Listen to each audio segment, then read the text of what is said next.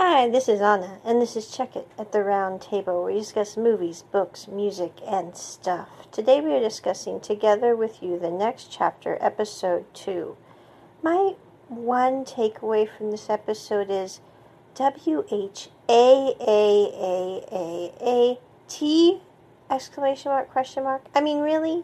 Okay, it starts out with Corin getting into his head that because his father's coming, he needs to kick Knock out of their apartment. So he packs up everything Knock has and throws him out to go stay with Faye, who, don't get me wrong, Faye is an awesome person, but I'm surprised Knock didn't just break up with him then and there. I mean, you know, really?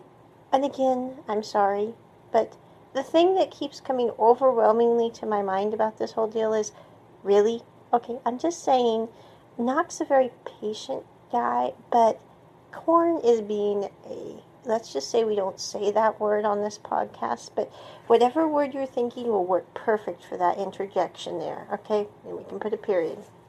But it follows him staying at Faye's, and there's this hilarious scene where um, he's sleeping in Faye's room with her because she's kind of a tomboy and she just flops and he just flops and then she ends up rolling over and hitting him in the face with her arm and he's trying to visit with um, Corin via video chat and it is a hilarious scene. So that was kind of worth seeing this episode, but I have to say most of the episode you're just sitting there going, "Oh my word, what a mess."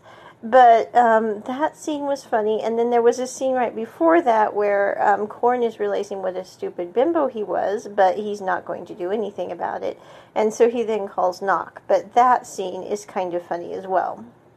But overall, I'm not happy with how the season is progressing, mainly because to me, you don't kick people out of the apartment for no good reason.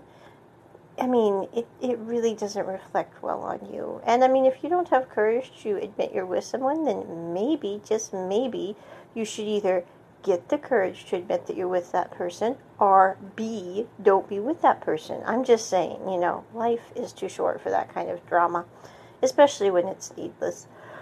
But anyway, that is my opinion of this episode. Again, this is not a show for kids. This is for more mature audiences, and you might want to fast forward through some parts, especially the parts involving Farm, because that kid needs to go see a psychologist, I think, because I think he's trying to get back at someone, and his idea of getting back at someone is just he needs he needs help. That's all I'm saying. So, with that in mind, I did like the scene with um, Faye hitting him in the face with her arm, and um, the scene right before that where Korn is realizing that he was being a stupid um, booby. And yes, they're a blue-footed bird in um, the Galapagos.